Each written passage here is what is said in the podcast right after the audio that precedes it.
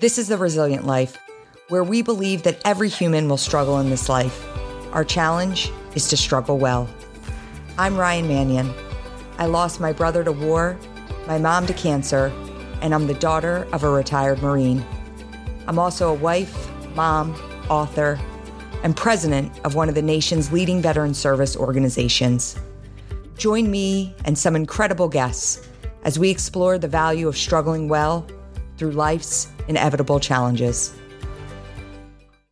All right, well, we're here, another episode of the Resilient Life podcast, and I have two awesome guests today in studio Kenny Williams, Rasheed Bailey. Welcome to the Resilient Life.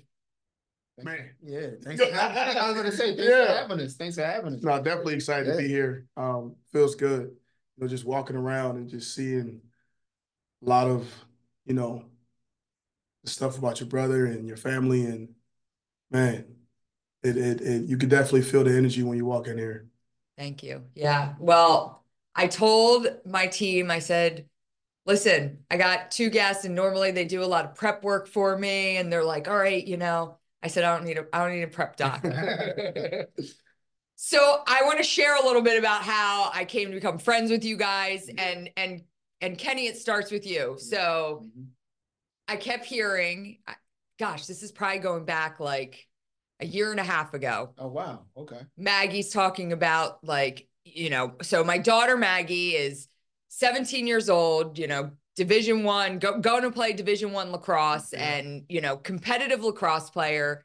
And she's kind of bounced around to different trainers. And it's like, this person was really good with the strength. This mm-hmm. person was really good with the speed. Yeah. But there was never anybody that could put it all together. Right. And so I started hearing K Reds, K Reds. Yeah. And I was hearing your name before I knew who you were, you know? And it was like, and then Maggie would say, I'm going to the dungeon. Yeah. And I'm like, what the heck's the dungeon? And Jay's like, oh, it's her trainer. It's her trainer, yeah, you know?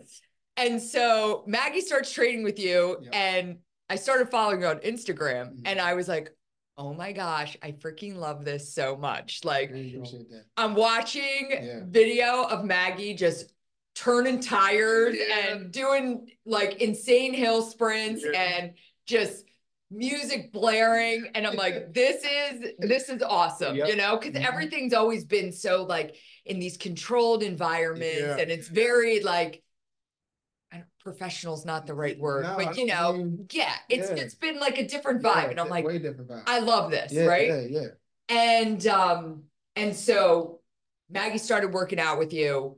A bunch of her teammates did you know you you work with a ton of different athletes at mm-hmm. the professional level the collegiate level. Um and maggie started working with you at 5 30 in the mornings. Her and a group of her friends i was just telling kenny her and a group of her friends were like we're gonna work out before the, in the morning before school i think i was telling you and so they're going. Maggie's driving to her friend's house halfway to Conshohocken, then they're they're traveling. And it's like three sessions in, and Maggie's like, everybody bailed. Mm-hmm. That none of them, none of them wanna, none of them want to get up that early. They said it's too early. And she's like, Can I ask, can I ask K Reds to come to our house? And I'm like, go ahead, ask him. So yeah. she does. And mm-hmm. so he starts coming two mornings a week. Yeah. And I'm lying in bed thinking, like, well, what the heck? I've got this guy downstairs. I'm like, I need to get down there. So it was funny. I'm telling today, uh, or yesterday, we're like setting up, and you know, because we had two of you here, we had both of you. I, I had Honor, my other daughter, mm-hmm. and my son in the chairs, and Sean's working the cameras, and Sean says, uh, or Travis says, "Who do you have?" I go, "Well, my trainer's coming on." And Honor goes, he's not your trainer. my trainer. I said, oh yeah, he's my trainer. I'm like, I'm having my trainer on the show. Oh, that's low. So I love that. I love that. But I, I definitely want to dive into like your work with kids and the stuff that you do because yeah. I think it's it's awesome. But Kenny introduces me to Rasheed mm-hmm.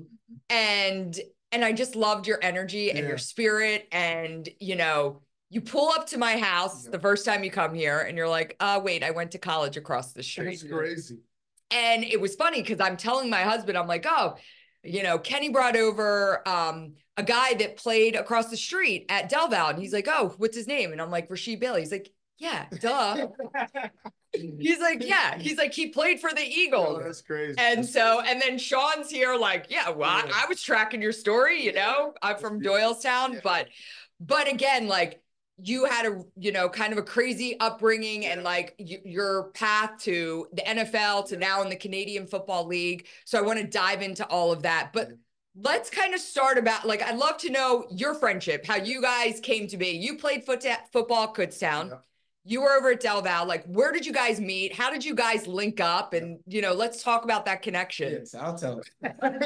I'll tell it. So, uh, so let's yeah, let's bring it back. So I played at Kutztown, and as you know, he went to Del Val. Mm-hmm. My mom's a big time football fan, big time football fan. And at the time, you know, my my dream was always to go pro to the league, but when you come from the smaller schools like yeah. Division two, Division three, it's kind of like far fetched in a way. You don't yeah. think it can happen. Mm-hmm. So she was a division Division three guy. My mom's like, "Yo, have you heard about that dude Rasheed Bailey, um, from Del Val, Division three kid, getting all these looks?" And I'm like, "Nah," but then I did some research.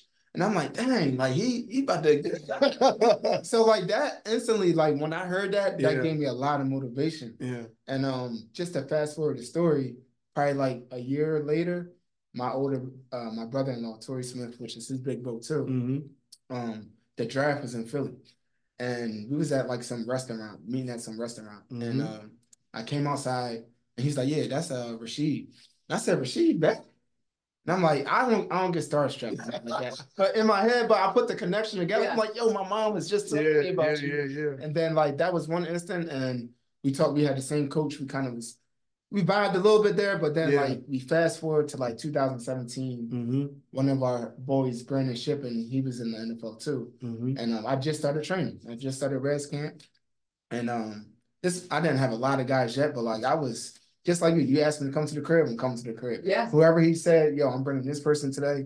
All right, bring him through. So we had a sand workout. Mm-hmm. I remember he came to the sand workout, and it was hot. It was hot that scorching, day. scorching, and um you know, I put him through a workout, stuff like that. And he came, uh, he drove back in my car for me to drive back to his car. Mm-hmm. And it was like five minutes, like a five minute drive. Mm-hmm. And within those five minutes, we was just into the same stuff. We he I was telling him a little bit about me.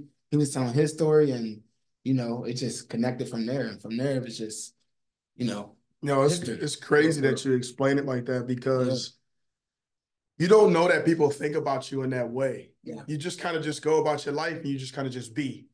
And just going to Del Val and doing that stuff and hearing when he told that, he's probably told the story maybe three or four times now. And I feel the same exact way when I hear it. It's like a surprise, like somebody thought about me in that way. Yeah. And it's crazy because like during that time, I was looking for somebody, just like you just said. I was looking for somebody who could do everything, somebody who can give me speed in the gym, like somebody who I can like really like I can trust. Yeah. And when it came to Ship, Ship told me about him. Ship used to work at LA Fitness, like, and my mom, she's a she's a GM at LA Fitness, and I used to just meet everybody in there, and I used to work out in there. And uh, during that time, I had a trainer as well uh, with Doc, and it's it's crazy because just having that relationship with Ship at first, and then transitioning to meeting him and having that same workout, it was just like just exactly how he said it. It was like we connected on a level where I saw his hunger, I felt his pain, I felt that he was trying to find a direction at that time, yeah. and I was on that same path. And then we just kept like building it from there. Mm-hmm. And every single day we got better from 2017 and um, we are now here in 2024 yeah. and we're still holding strong. And man, like I can honestly say, like I can honestly say, bro, I really do love you, dog. I love you too. You feel me? Like it's crazy because like you yeah, you you you see how everything transitions and and how can I how all of it unfolds. And you see, man, sometimes you don't have to grow up with people. Yeah. To to to really see what real people are. Yeah. And sometimes those people come later on in life. And I've been through a lot in my life and I've lost a lot of friends.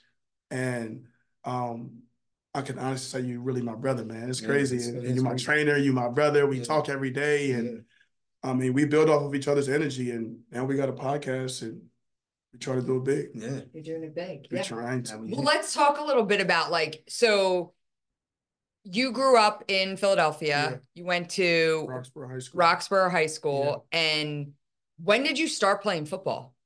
So I played football. It all started when I was when I was six years old. Mm-hmm. Um, I think this was like one of the first ever or and the only family trips that we ever took. I grew up in the projects in Philly, so we didn't really have much.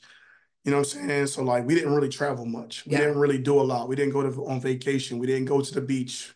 My mom didn't believe in a lot of that stuff, and she had to work. It was just she was a single parent mom, and um, we wound up taking this trip, and we went to uh, I think we were in Maryland, and um, I was probably six years old, and they were throwing this like styrofoam football, and we were outside playing on the cement, and I remember what color it was. It was a yellow and purple football.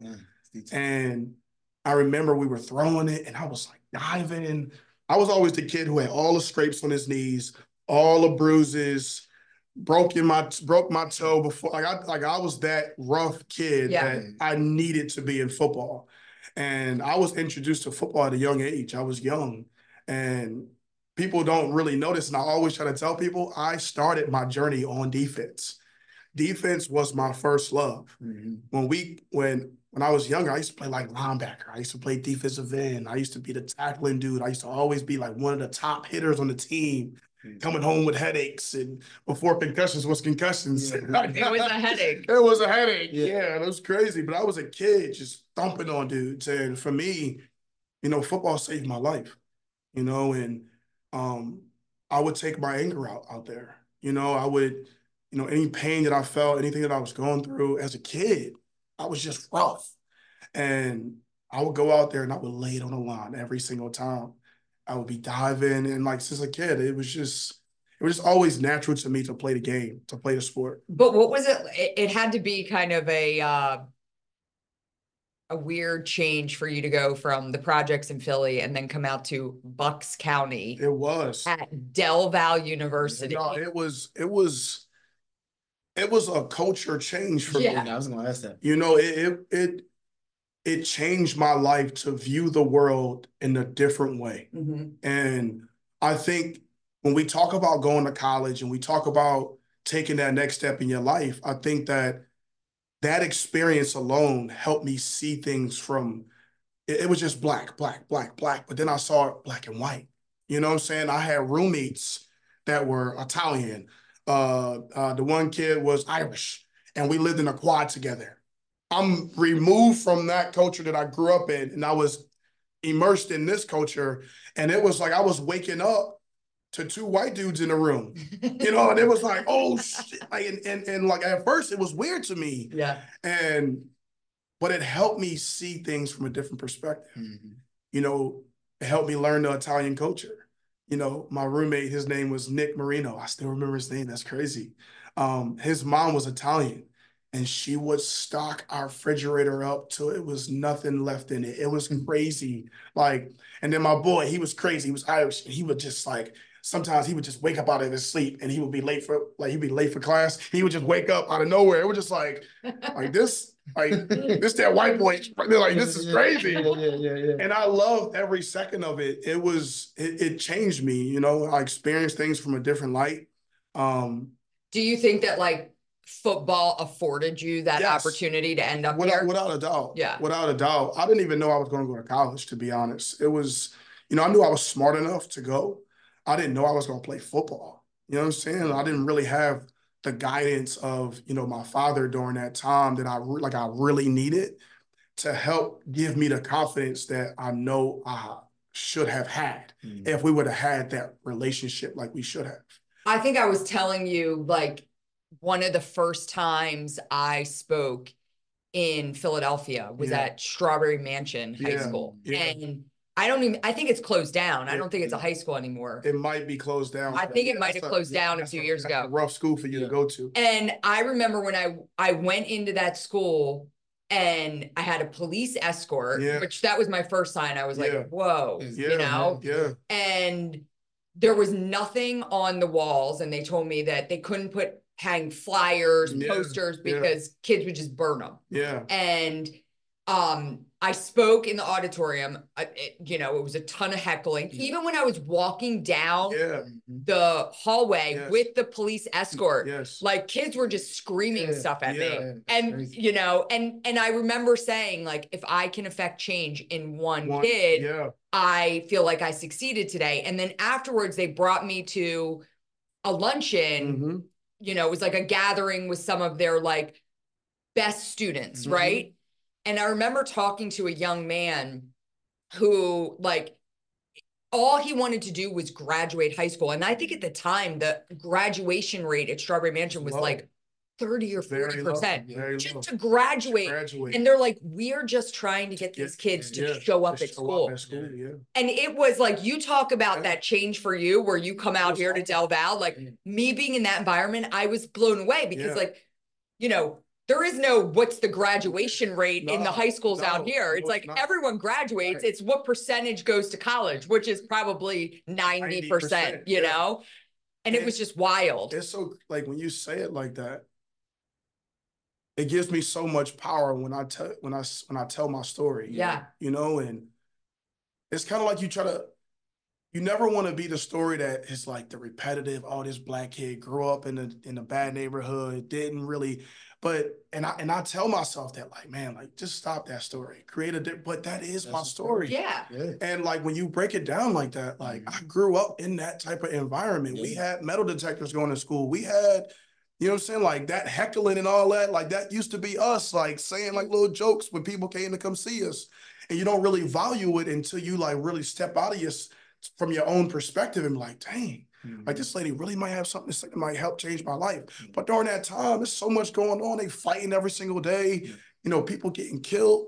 Like it was a lot, and I dealt with that. And to make it out of that, you know, it's a blessing. You know, and I'm extremely fortunate to be here.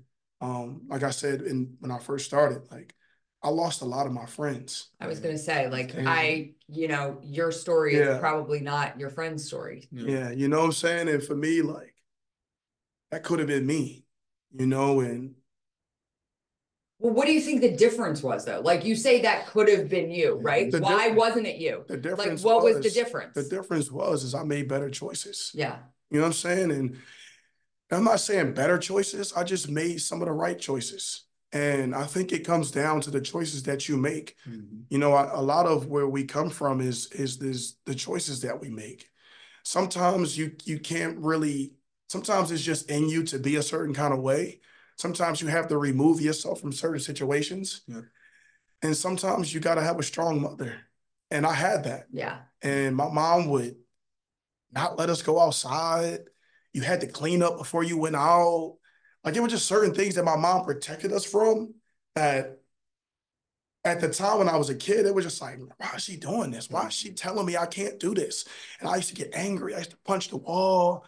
I used to be so upset because I wanted to do what I wanted to do. yeah, Mhm. And if it was up to me, I probably would be at that time because I wanted to be like them. I wanted to be outside. I wanted to be in the mix. I wanted to ride with my homies and I wanted to I wanted to fight when they fought, but my mindset was I'm going to make it out of this yeah, and I'm going to see better days and I've always had this mentality of I want more for myself. Yeah.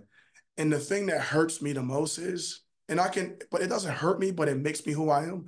I tried to bring everybody with me. Yeah. And I couldn't. Mhm. And I think that's the pain that I hold sometimes when I think about it. I've had individual conversations with every person that I lost. And was this close to almost like, I'm with me. You know what I'm saying? Like to having them right there. I really never talked about this out loud. And it's hard for me when I build friendships. That's why when I when I say how much I care about you. Like I don't play around with that. yeah, I don't play around with family. I don't play around when it comes to that's why I respect you. I see you, your family, the pictures. To me, I'll do anything for you. You know what I'm saying? Like I'll run through I'll run through a brick wall. You know what I'm saying? Like that's that's good to know. that's who I am. You know what I'm saying? Once I'm once we in, we in. Yeah. Yeah. So yeah, that's kind of like my spiel when it comes to Well, I think it's I- interesting because you know one of our board members at the Travis Manion Foundation, his name's Keith Palmer. Um, Uh, he's a, a black man who grew up in Philadelphia. Yeah. Um, and went on to be a Marine. Mhm. Now is has a very high up position at Johnson and Johnson. Oh, wow. is, does amazing for himself. He's an incredible. Um, he's just an incredible board member, volunteer for our organization. But he actually shared his story of growing up in Philadelphia, and um, he shared the story of him and his cousin, and he said, you know, both of them got in trouble one summer Mhm. and his mom really like laid the hammer down on Mhm. him and his cousin didn't have the same type of restrictions Mhm. punishment that he had gotten Mhm. and he said i went in this direction Yeah. and my cousin went in that direction and it's like it's just you know you always try to figure out because we like when you think about Yeah.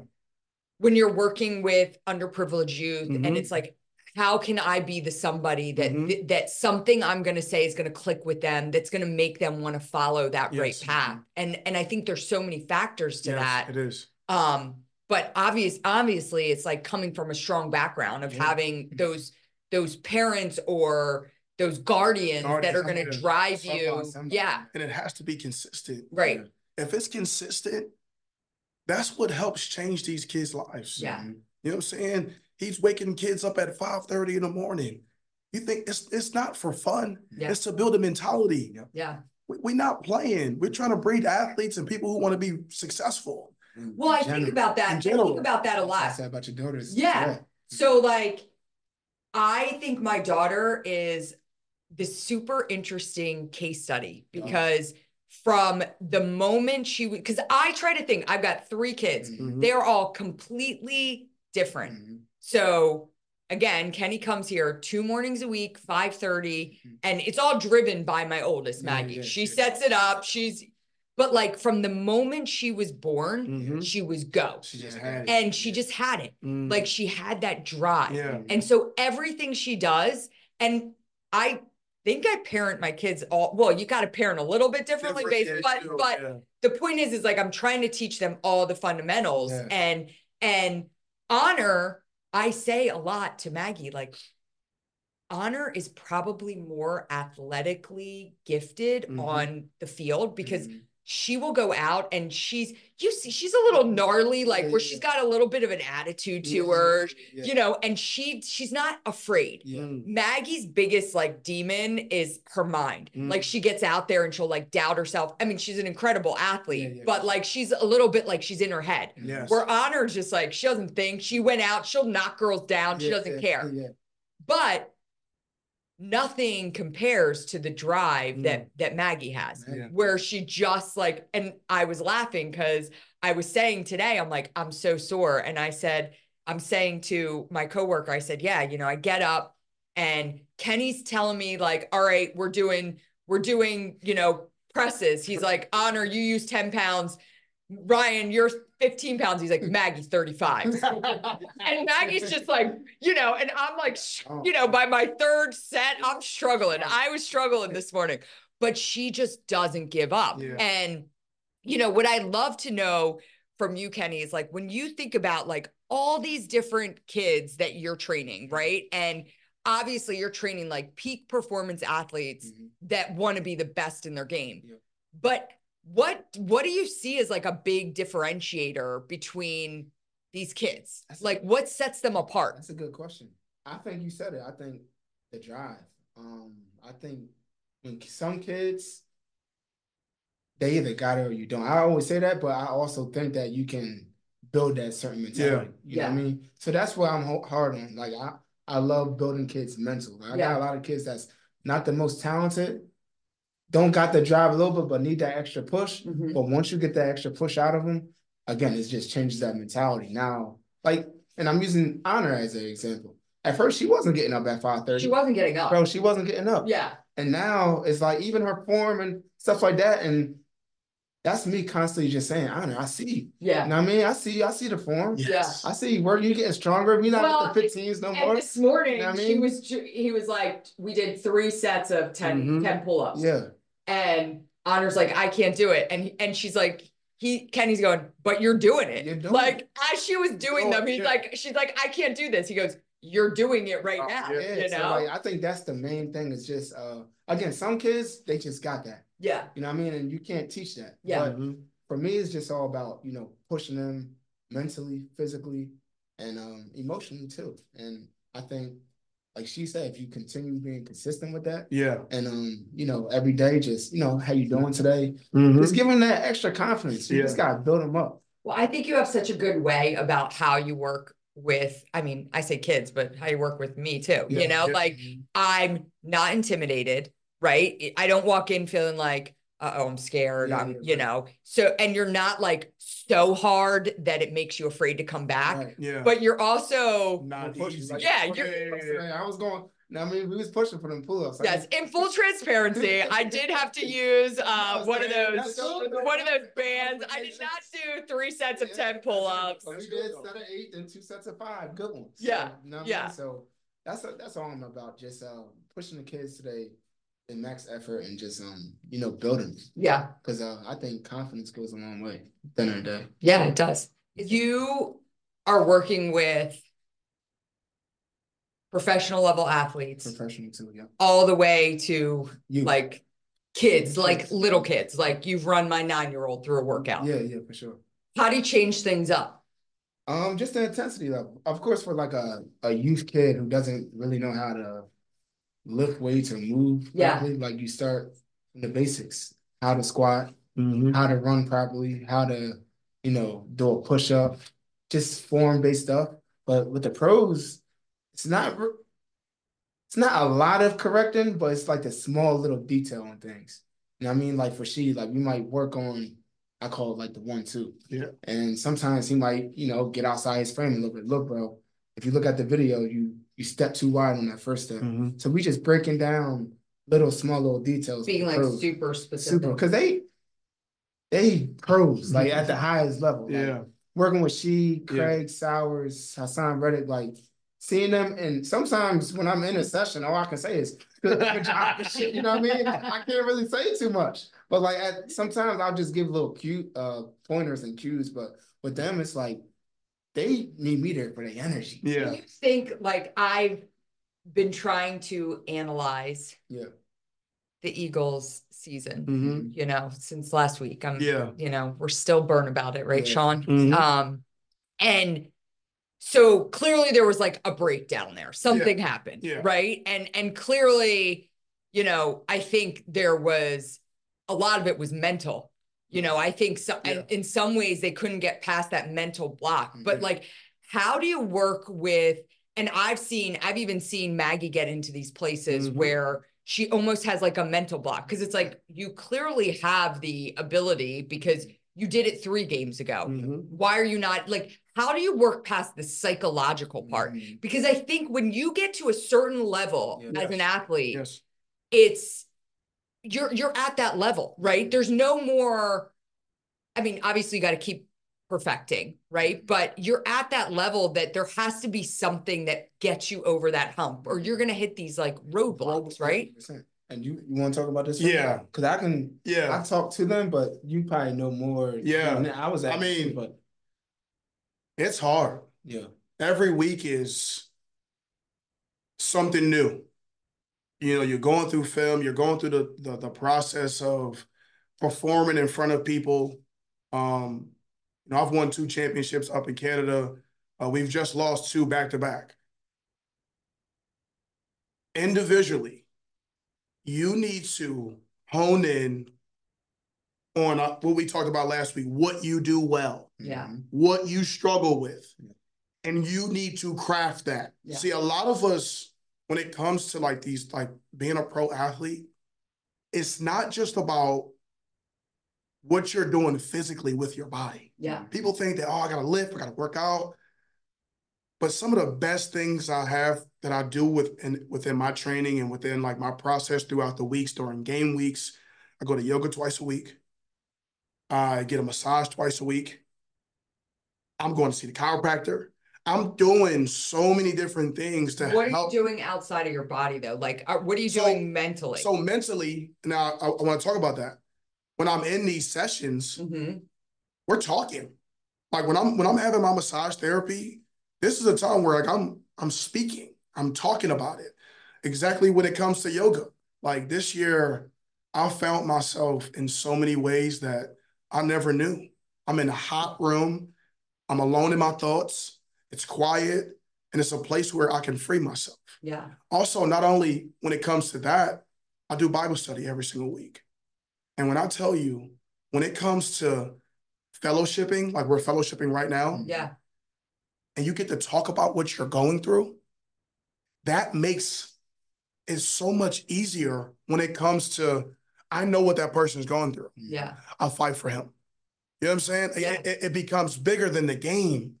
I always say we won those two championships back to back like we did because we had a strong core in that room of the Bible study room. And we would go in there and we would talk about things that we struggle with. That was with your teammates. They with did my that? teammates. Yes, we have a chapel leader that we have that comes in. Um, we'll have a, a session, and it won't be like we're in there looking at the Bible and we're, oh, yeah. we're we have like a video that, that we play. One one year we had like a Tim Tebow series. One year we have like uh, the guy um, Tony Evans from from the Cowboys. He has a really good chapel. Um, but all those different things that help create this mindset to help keep you on track. Yo, people don't really understand you. Like when you're out there in the field and you don't want to talk or you're not communicating, it's not what's going on out there. It's something that's going on outside. Right. You know, and a lot of people don't humanize the position. You know what I'm saying? Like this athlete has been through something. This athlete plays on the highest level. There's something that sometimes he just doesn't have it sometimes. Yeah. That you just got to keep finding it. You got to find different ways to make yourself a better person, a better athlete, and ultimately it'll help you win. And I think when you talk about the Eagles situation, they just hit that roadblock and they look like a bunch of individuals out there. Yeah, mm-hmm. totally. And you look at it and you see it from that perspective, and you can go watch the games. You're like, you really see it. Mm-hmm. They lost their identity for a little bit. They switched defensive coordinators. You got defensive players that look like they don't know what's going on. Why? Because there's a lack of communication and you need consistency.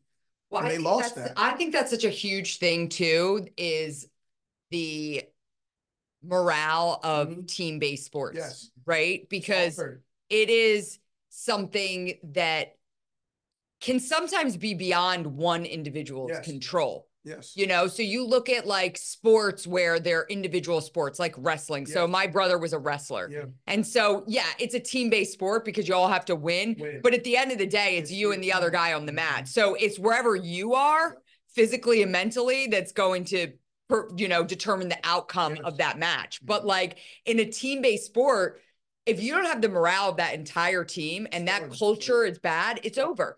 It doesn't matter if you have the the 10 best players, performance at yeah, players out there, it doesn't matter. It's got to be cohesive. Yeah. It has to be as one. That's why it's so hard to win. It's so hard to win in the NFL. It's so hard to win in professional sports, period, when you have a team sport. Yeah. Because you got to get everybody thinking the same. Yeah. The same board. Like, sure.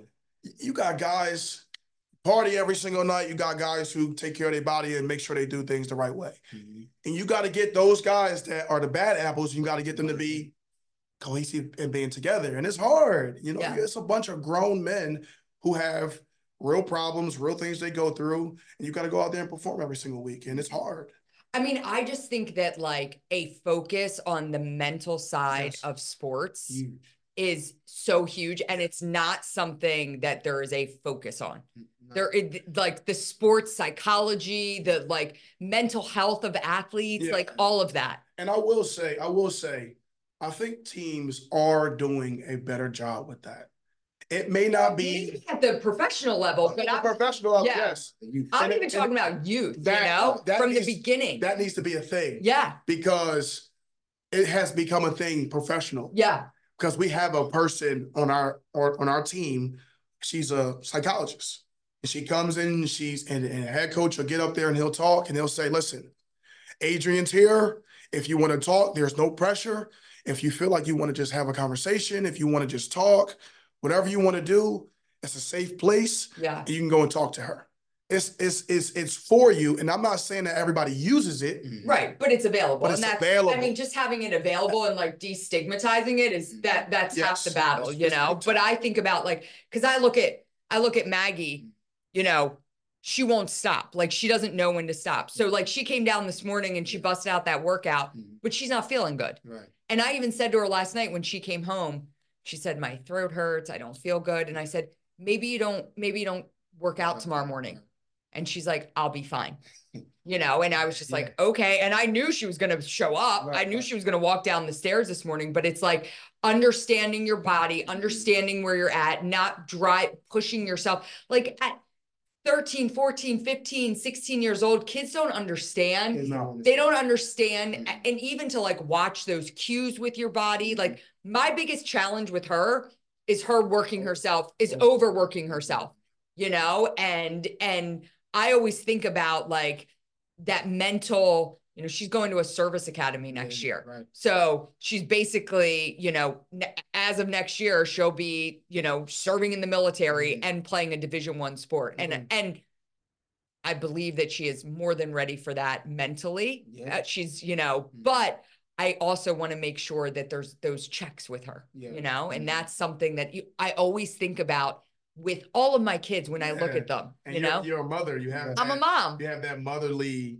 Well, yeah, and you know, and yeah. I listen. Um, I went to Widener, which was, you know, we uh rival school to yeah. Del Val, and we don't like them. and I played lacrosse at Widener, yeah. and um, you know, my kids like to laugh and say, "Oh, you played Division three," and I'm like Last time I checked, I'm the only one that has played collegiate sports. Yeah, so yeah, until yeah, you step out on a field, I'm still the only one in this family that has played at the collegiate level. Right.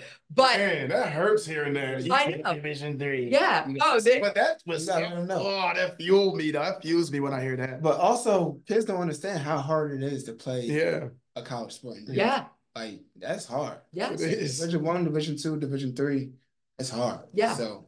But I also think I I push my kid, you know, listen, whatever my kids choose, but we encouraged our kids to continue playing sports and hopefully make yes. it to the collegiate level. Yes. Because I know what playing sports, if I did not play lacrosse yeah. in college, yeah. I probably wouldn't have graduated. No, yeah. That is like that is it's the structure. The truth. Yeah. yeah. Mm-hmm. I performed my GPA was twice as good as it was in season mm-hmm. as it was out of season. Yep. Because out of season, you had like, you know, your fall ball, your lifts, yeah, but yeah. like it was a free for all. Yeah, yeah, you're free. When I knew, okay, I'm lifting in the morning, yeah. and then I've got practice after school, I had to I had to prioritize my time. Yes. And yeah, and it totally created structure yes. for me. Yes. And I would have probably I would have been at the bars every single night yeah, had I not yeah. played a sport in college. So I see how important it is just in in life and team sports in yes. life it's such a huge thing. And we talked about that transition from being from where i'm from and going to college. That was one of those things too where you got to be able to tell yourself no. Yeah. Mm-hmm. like i can't do that. Yeah. And sports helps keep you in check with that stuff man. And it, it definitely saved me. Yeah. It saved me a lot because i knew if i didn't play if i didn't if i didn't perform in a classroom i couldn't play, couldn't play. right. So you know yeah it's crazy. So what made you, Kenny, to mm-hmm. decide, you know, obviously you kind of had those aspirations to to to play after college. Mm-hmm. What how did you take the leap from like that to all right, you know what, that's not gonna happen for me. I'm gonna train athletes. Yeah. Uh yeah, we want yeah, I want to hear this. Yeah, nah, it's funny though, because like uh I always still wanted to play at the highest level. Like yeah. my mom, I told you my mom, my my family has so much like my brother Kyle had so much faith in me to like, yo, bro, you could have, you could have played at the next level. Mm-hmm. And like, again, it goes to me, the mindset. I had a little self doubt. You know, I was halfway in, halfway out. I was scared that I was gonna fail. Mm-hmm. You know what I mean? And I just, uh, and I'm not gonna say I didn't have nobody to push me over that hump, but I just never really got past that hump. Mm-hmm. And I did like a CFL tryout. I did a CFL tryout at Widener. And um that tryout actually kind of ruined it for me because it was like I don't you never went been to one of them mm things, but it's like thousands of people, like people yeah. just off the street, yeah, type stuff go, coming to these tryouts, and it was so unorganized. I just felt like it was a money getter. Yeah, and you know I did solid or whatever, and um I had an internship at the time at Powertrain Sports. This is like before that time, but I was training there So like I always I already knew that like I love helping people out and stuff like that. So I had a plan B. Some mm. people say don't have plan Bs and stuff like that because it'll affect plan A. But I actually had a plan B because I got into something and started liking it. Yeah. And then um, you know, after I graduated college, I started my business and my boy Brandon Shipping, we brought him up. It's like, yo, man, he came up and trained with me, and I'm like, yo, man, can you see me training? He said, yeah. And it was hot at the time. I knew people back in my hometown. You know, I didn't burn any relationships, and I knew people would just give me a shot just because it was I was good to them. Yeah. So I didn't even know it was gonna like be big, but I knew if I was like, yo, I'm it could have been anything. Yo, I'm washing cars. Yeah. People, whatever it was, people yeah, were gonna give you a shot. Give me a shot because I built them relationships in my hometown. And um I started with one person, Craig Reynolds. He's on the G- Detroit Lions now. Okay. Oh yeah. Yeah, yeah. yeah he's on the Detroit and Lions. And you just at the game with him, right? Game. And he went to Kutztown too. Kutztown. That's awesome. He was my first client, and every day we got up at five a.m. Mm-hmm. I said, "Yo, bro, we gonna get up at five. Yeah. Work out at five. Work out at six. Yeah. And I'm gonna do whatever. I didn't know what I was doing at 1st mm-hmm. but one thing I did know was that mentality. Yeah. We was getting up at five, just like we here. And well, and that mentality. You know what I think is so interesting. So yeah. one of um a guy that I had on the podcast, his name's Michael Easter, mm-hmm. and um he's all about he calls himself like be a two percenter. Mm-hmm. So like don't take the escalator, take the stairs mm-hmm. because only 2% of people will take the stairs yeah. when there's an escalator right yeah. there. So it's all about just like finding time for movement. Yeah. And he just did a post the other day and it was all about how people overcomplicate mm. getting physically fit. Mm-hmm. It's like, well, I don't know how to go down and I don't know how to lift. And I was a little bit like that when I got started. I think I told you, Kenny, yeah. when I I've always been a runner. Yeah. That's because you don't really you just run, right? right? Like that's I lifted in college, but after college, like I just ran. Yeah. And so it was like, all right, I'm gonna and if it was I'm working out, it was me going for a run. For a run I yeah. did nothing else but yeah. go for a run. Yeah. And so it was probably about two years ago that I was like, all right, I got to start, you know, I'm over 40 mm-hmm. And all you see is like strength training. Like right. they're like, you don't need to run another day in your life. You can walk, but you have to strength train. That's, yes. And so, and I got a little bit intimidated by, yeah. I'm looking up all these different programs and I'm reading like, do a, you know a sumo squat and a snatch and i'm like i don't even know what these terms mean yeah. like I, you know i don't remember anything from college because in college you went into the weight room and and they would just tell you this what is what do. you're doing yeah. right and so i got very intimidated by this mm-hmm. idea of like how do you strength train yeah. and and then you can get really roped into like oh if you know if you're not training your muscles to do this and all this stuff yeah and then i just kind of like blocked it all out and i'm like if I go down and I pick up the weight and I go like this, yeah. something is going to happen, yeah. you know? And so Michael put out this this post the other day all about like not overcomplicating yeah, exercise. Yes. Yeah. And it's just, I mean, listen, I bring you in mm-hmm. because I'm not going to get up at 5:30 if I if I don't know that you're going to be walking to my door. Yeah. It's true. It's so you need people yeah to help get you to that point? Well, I mean, today was a perfect example. Mm-hmm. I felt like crap this morning. I didn't want to get up. I knew you were coming. So obviously I got up. Mm-hmm. I was probably at 40%, yep. where I was doing back squats with the same weight that I was doing on on Sunday mm-hmm. and I was ripping them out. I felt like Superwoman on mm-hmm. Sunday because I had moved up in mm-hmm. weight. And then Kenny's like, all right, we're going to do the same thing. And yeah. I'm like, oh my God, I'm dying, you know? yeah. But like, I needed you there for that motivation. And like I said, sometimes you're 40%, you're not always, and tell my young athletes this all the time. Because some of them, their parents might force them to come. Sometimes they want to come on their own. But yeah. the times that they don't want to come, you can tell they dragging through. Mm-hmm. I'm like, look, bro, or sis, sometimes your 40% is gonna be 100%. Yeah. You know what I mean? I as long as as long as you get there, like that's why you got me there to push you through. But those be your best workouts because that's yeah. when you grow the most. Because you don't want to be there. Yeah. You know what I mean? Then you force yourself to be there. That's when you grow the most. That's what is your favorite age to train with? My favorite age is probably uh that's a good question. Um I like elementary as in like uh fourth, fifth graders, they're good. And I like the high school kids too. Yeah. College kids is cool too because they got that hunger. Yeah. You know what I mean? But like I love training the pros too, but it's different. No, it's fine. You don't gotta throw it to me. it's, it's different. Like from a from from a standpoint with them, it's like cool to just see. All right, that's how I wanted to look. Yeah. you know what I mean. No, yeah. The younger kids, it's cool to You see gotta- their growth. Yeah, to teach you. Um, even like Maggie and I, like just to see them get stronger and um them loving to work out now. And Yeah. like I said, I'm not using honor as a crazy example, but it's like I just feel like she into that thing now. You know well, what I mean? and you know, the difference with her is like she comes home every day Yeah. and she goes out on the bounce back. Like Mhm. she's doing other things outside of working with you Love. Yeah. that she probably wouldn't be doing Yeah. if she wasn't driven by what you're having her do in the that's mornings. like, my favorite thing is when a parent hits me up and be like, "Yo, like when they say they got K Reds today, you you should see them. They they like it's never like, oh, you got Kenny today. Uh, oh man, I love hearing that. So like, yeah, that's to be real, I love training all. I love the youth. Yeah. I love the youth. Um, but again, from a professional standpoint, I love just seeing how it comes all together. Like Mhm. that's what I like. That's what I want to see right there. Yeah. You should do like a documentary. You should take Mhm. like one of those kids in fourth and fifth grade, you know? So we're gonna start with my nephew. Oh, Yeah, oh yeah, yeah, I've so seen That's our plan. Yeah. Yeah. Yeah. You've got and just like track the progression of of his like path. yeah, That would be really that cool. would that would be dope. I've I'm seen I've seen videos of your little nephew. He looks like and it's a lot. Of, I got like four of them. Four of them, yeah, they're nice.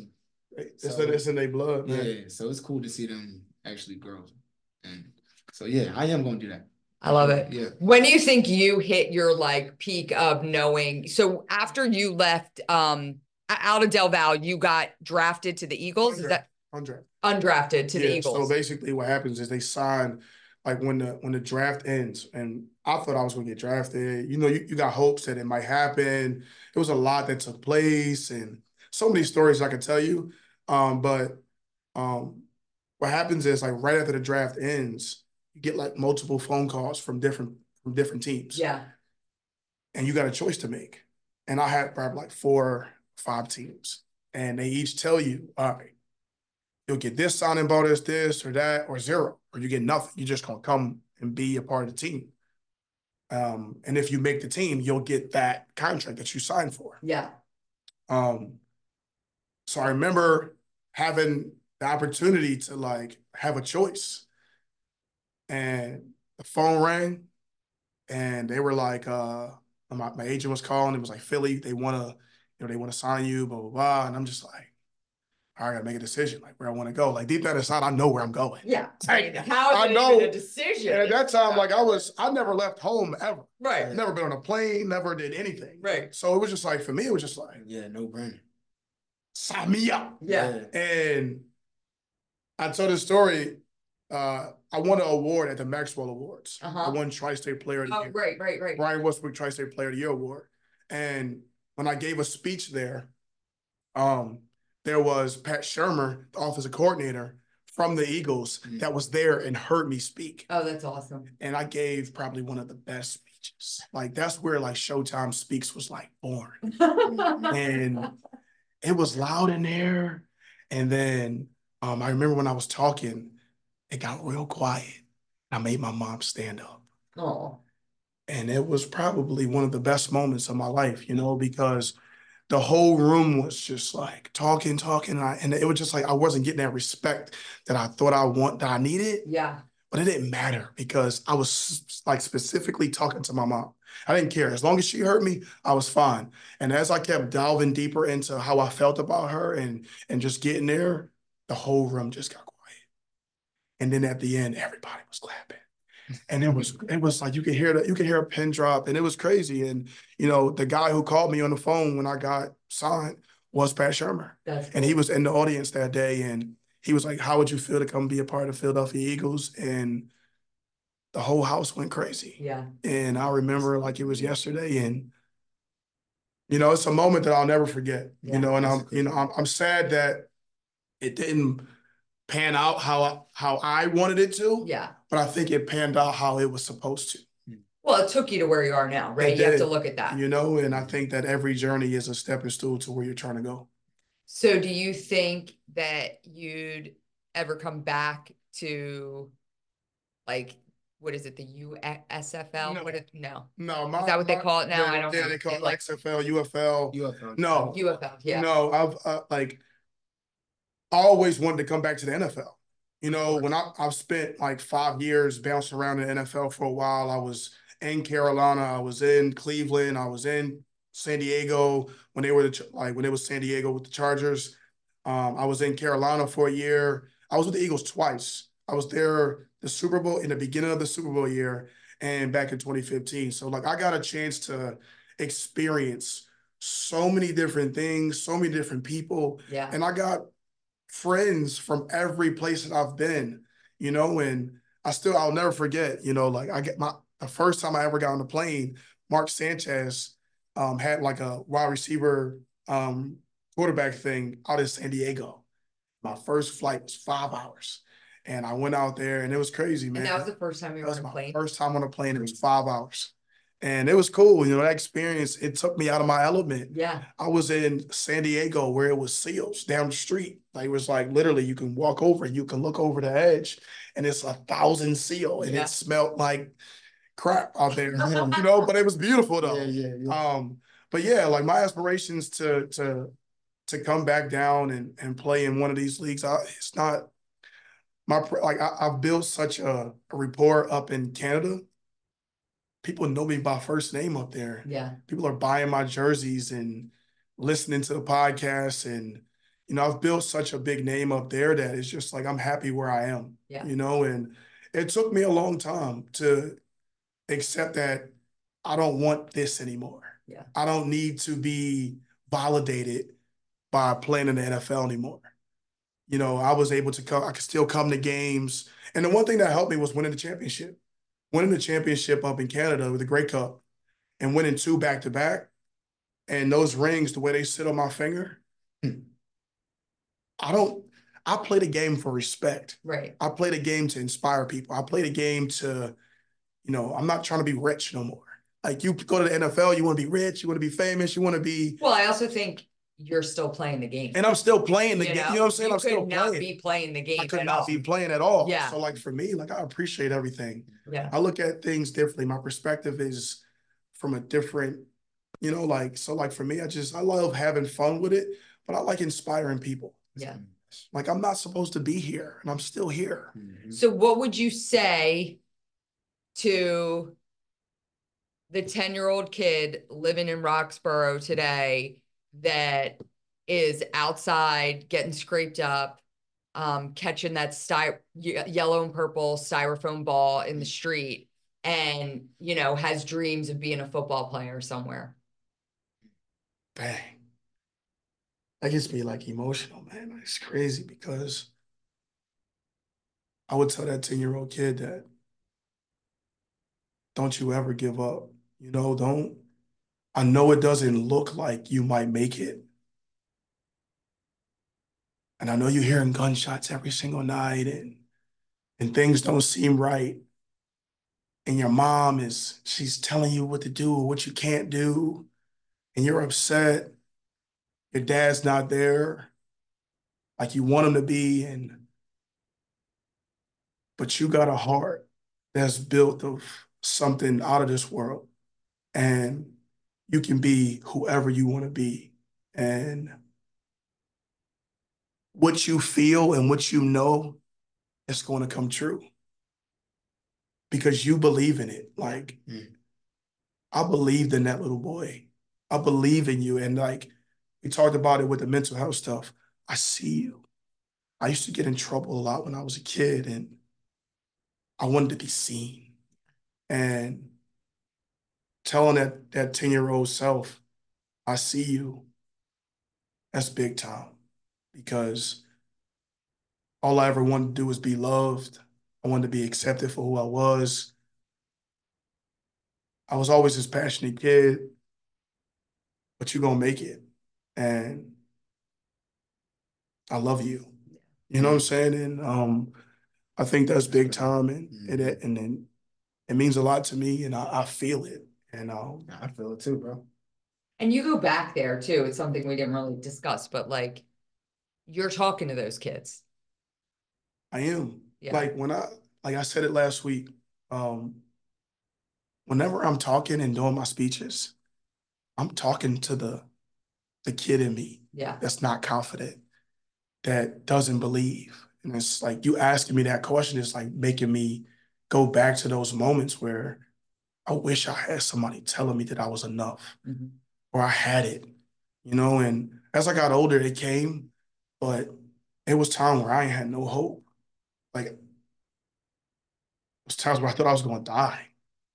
And I was scared. I didn't think I was going to make it.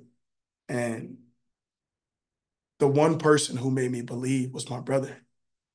And that's why I have a respect for you because my brother went to the army out of college and um, it changed my life. Um, I don't say it out loud a lot, but he's like one of my heroes, you know, like, and I don't tell him enough. Um, when he left, because he was always a year older than me, he went to college 1st mm-hmm. He left the nest first. So he gave me a, a belief that I can go somewhere. Yeah. He went to mm. Penn State. I'm like, you go somewhere too. Yeah. Um, I don't know, man. It's so much that I could talk about that gets me emotional. But I'm so blessed that I'm still here and I'm I'm able to give what I can give and um and keep that 10 year old boy that I know that still lives inside to keep going, you know, and um, it's special. And just tell them what Showtime Speaks is, man. We got the. that's what I want you to get. That's what i want no, no, no, yeah, no. Showtime Speaks yeah. is that, you know, and and tell them what you're trying to get into and all that. Ah, it's it's it's crazy because yeah, like, Showtime Speaks yeah. is that, and I started it by, you know, I've always been a talker. Yeah, I've always been inspirational and he helped, Kenny helped with unlocking that. Like, yo, you need to go speak in front of a camera, bro. Because when you talk to me, I feel that shit. Yeah. Like, I want to run yeah. a brick wall. Yeah. yeah. You talk. And I'm like, well, I I felt yeah. I, the first time I met you, Kenny brought you over, and I gave you a couple pointers, yeah. and like an hour later, you're like, "How's this look?" You're texting me like a one pager, and I'm like, "Uh, yeah, that looks better than mine." Good job. Yeah, nah, it's just like, yo, it like, and it, it pains me when I hear like, "Yo, y'all just starting the podcast." No, yeah. I've been laying seeds down for such a long time, and it is what it is now. And um well, I think it's important. Like, listen, Sean and I talk about it all the time. Like, you know, everybody and their grandmother's sister's brother has a podcast, yeah, right? Yeah. But I think if you have something important you want to share, and and for me, like I'm I'm so inspired by your journey and your path. And and similarly, like I'm inspired by you by what I see you doing yeah. for my kids, right? And but like the thing is, is like your voice needs to be heard, yeah. not just by your inner 10 year old self, yeah, but, but, by all the other 10 year olds that are still living in Roxborough. No, yeah. Like you need to make sure yeah. that those kids hear your voice. Uh, and I know you're going back to schools. I know you're going over to Del Val talking to the football, but like it's so important. And that's a lot of what we do. Yeah.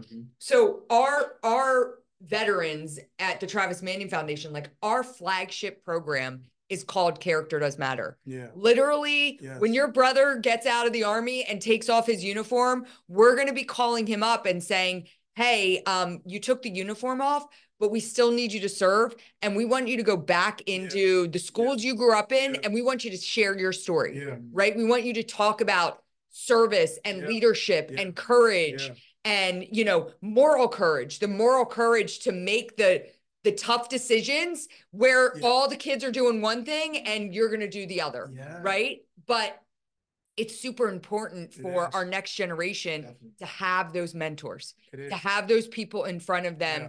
that are, because again, you talk about like, it was my mom. My mom was there. My yeah. mom was pushing me. Yeah. Not everybody has your mom. Exactly. Right. And so you need the Rasheeds that yes. are out there. You yes. need the the Kennys that are out there that are in front of these kids that maybe don't have that inside their home. Yeah. You know? That's, that's very true. And that's what Showtime Speaks is for, you know, and that's kind of how it all started.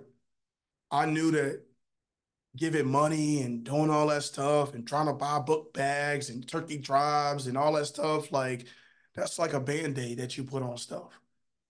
The route that I wanted to take was to speak. Yeah. Because it's not about what you say. It's not about how you say it. Maya Angelou said, it's about how you make people feel. Mm. Yeah. And if you can make people feel like they got hope, mm. that's how you create a better generation. That's how you create, you know, a better system in people's head where they believe in themselves. Yeah. You know, and um that's what it's all about. And, you know, it's it's it's beautiful to see how how it's all coming together and the connections from different people and the relationships that God has put me in front of and allows me to to be able to speak and tell my story and and and bring it in people's living room. For Christmas, I sat there with my family and watched one of the episodes from the podcast on Christmas Day. And it almost made me break down in tears because my mom's watching, my little sister's watching, I'm watching, my brother is watching, and we all getting teary eyed together. Awesome. That is what it's all about. Um, and that's you can't take that feeling away from anybody. Yeah. You know, it's cool, man. Yeah, it's really cool. It's dope. Well, I I love the idea that again, you know, Maggie had a former NFL um, strength and training coach, and he had this long pedigree of everything that he did and all the NFL teams he worked with, and you know, and and he was a nice guy. Mm-hmm. I don't think she connected with him, yeah, yeah. you know, mm-hmm. and I think it was the first time she went to your place, yeah. like she connected. She's like, this is my guy, you know, and I, yeah, and it, it is. It was like, and you would put her you would put her and her friends like in your story. That's, that's what my brother was doing. My, yeah. I gotta get him back to doing my content yeah. I, he was filming everything. It was everything. great and i'm like watching your story and i'm like oh my god. And it's like you can't even hear because the music's the so loud. And I, you know, she's she was flipping tires, and then there was somebody in the NBA. She said was she talking about DJ Newbill. He actually played at uh he went to Strawberry Mansion. I was oh. mentioning it. Yeah. Yeah. He plays overseas. Okay. Uh, and he's and I'm like, who's that? She's like, oh, he's some professional basketball player. And he's like next to her. And I'm like, I love this oh, so much. Football guys in there. So yeah. Yeah. So, it's good stuff. Yeah, for sure. So we always talk about, you know, again, it's and and you guys have kind of covered it, but we always talk about like what it means to live a resilient life, right? Mm-hmm. So I'll start with you, Kenny. Like, what does living a resilient life look like for you? Uh, for me, it looks like never stopping, not giving up. Whatever goal you have in mind, you doing anything it takes to get to that end goal. Mm-hmm. And that's basically what my brand is about. Reds, right?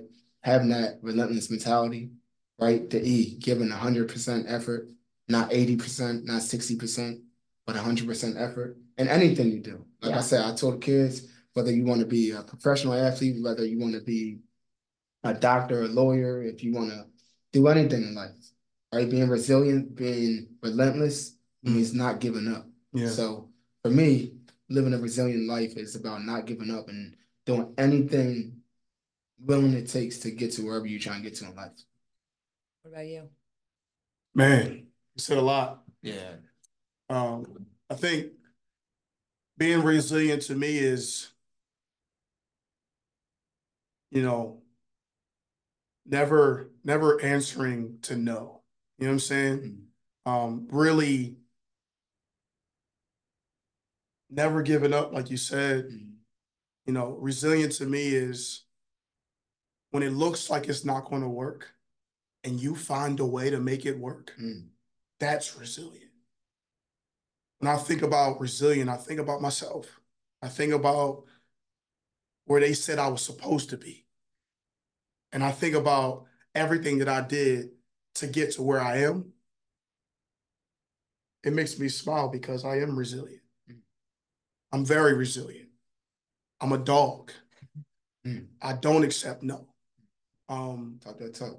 For me, it's just like it's a it's an attitude that you wake up with. Yeah. And I'll be damned if somebody's going to tell me no, and I'm not going to find a way to to hear yes. Mm. And um, I don't know, man. I was this Division three kid, this late bloomer, and this is my ninth year being a pro and going into my tenth year. So you talk about resilient, you talk about winning championships, finding different ways and finding different ways to get to your dream. I've been cut six, seven times. I found a way. I've had to pick myself back up. I've cried. I've scraped my knees a few times, my elbows, my shoulders. I've lost. I've won. I am resilient. Like, I really wake up wanting to be great. And that's why I'm a pro athlete. It's not about what I did yesterday, it's about what I'm going to do today. It's funny, you said something about your daughter not feeling good. I don't feel good right now, but I'm here. And later on, I'm going to get another one in. Mm. You know what I'm saying? And my daughter. She's got training like, with Kenny you, at you, six. You have to. like you, you gotta yeah. be resilient to be and get to where you want to go. Yeah.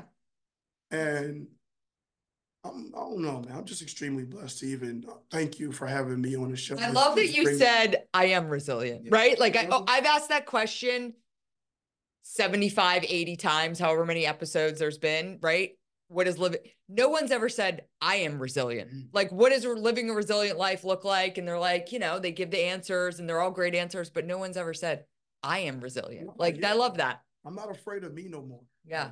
I'm not afraid to say, I'm not afraid to hear no either. Yeah. Because I want you to say no. I want you to say that because I'm going to find a way. And I don't know, man. I just, yeah. He's helped me with that.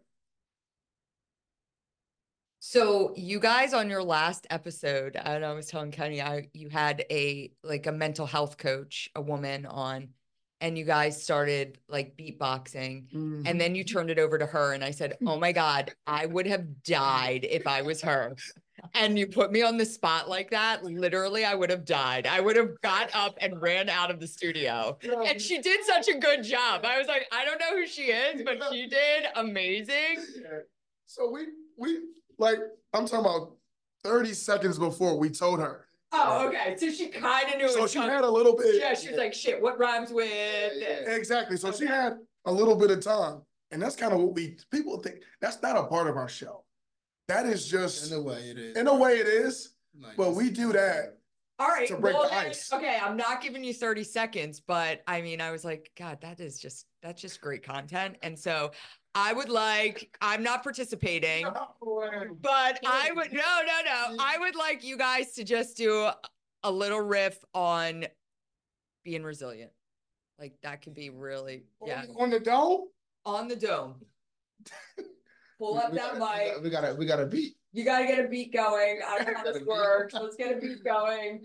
You might be good at bringing it. I got, listen, the rap that I rap, I'll add that. You saw me, bro. Well, let, us talk. No, she she, she, while he's pulling up the beat. She put, she put us on the spot. I like it though. I'm putting you guys on the okay. spot. So start thinking while he's so, pulling that beat up. Okay. Give me a beat, she. Give me a beat. Whatever you need. She. You feel it. I know you got it. I don't got it. Come on. Uh huh. Instrument. Wait, you saying your rap or I'm saying my rap? What you what you doing? She said on resilient though. On resilient. Cause I got we I got a I got a rap that I that I do, that I always do. Like that rap you heard that you heard. I've done that probably a hundred thousand times. Well, then it's not. It's not a reason. That's that's not, actually not as exciting now. It's not. I know that. I thought that was just mine off, was mine. Mine was off the, the cuff. Mine was off the top. The his is his is off the top though. First time. But mine mine was rehearsed. I'm sorry. Got something? No, don't. Go ahead. Oh, he's scared. No, I'm not. Kenny, you got it. Go ahead. I have faith in you. I do too. No, not this. Hold on, not this. Whoa. I don't even know what beat this is. You got to get an instrumental. It is. Okay. Resilient. Resilient. Go. Yeah. Let it drop first. Huh. Check it. Go. Look. Yeah. Check it. Uh-huh. Look. Mm-hmm. Look. I got one too. All right, go ahead. Go ahead. first. Yeah. Sit here with Ryan, talk yep. about resilient. Yep. This is what we do. Yeah. We up in the building, Yep. Travis Manion Foundation. Uh-huh. This is what we do. Yes, sir. Army man, go get it. Uh-huh. This is how we do. Yes, sir. Go, go. Check Yeah, it. Check it. yeah. Look, Come on. look, look. I'm waiting for it. I said, Flying. We in the building. Uh-huh. She said, be Brazilian. Uh-huh. I said, Kenny Reds in the building. Uh-huh. I'm just trying to be a billionaire. Yeah. I'm just trying to run up, I'm just trying to run up a billion. I There you go. You heard had I was trying to run up a billion. You heard it. I was trying to run up a billion, not be a billion. Dang, I had that. I, That was good. That was good. That was good. I was trying to put run up a guys on the billion. I was trying to run up a billion. That would have been crazy. I said, I'm trying to be a billionaire. I set I set it up for you. yo. I know. I was trying to catch it. Well, uh, well, next time I have you guys on, we'll talk about how you how we're gonna become billionaires. I like something. that. So, I like that. Love it. um, Kenny, Rasheed, thank you so much. Thank This was you. awesome. Thank you guys are awesome. Keep inspiring. Yeah. Keep working my kids' butts off. Gotcha. Yeah. Yeah, and um, yeah, thanks for joining us on the Thank you. We appreciate you. Appreciate it.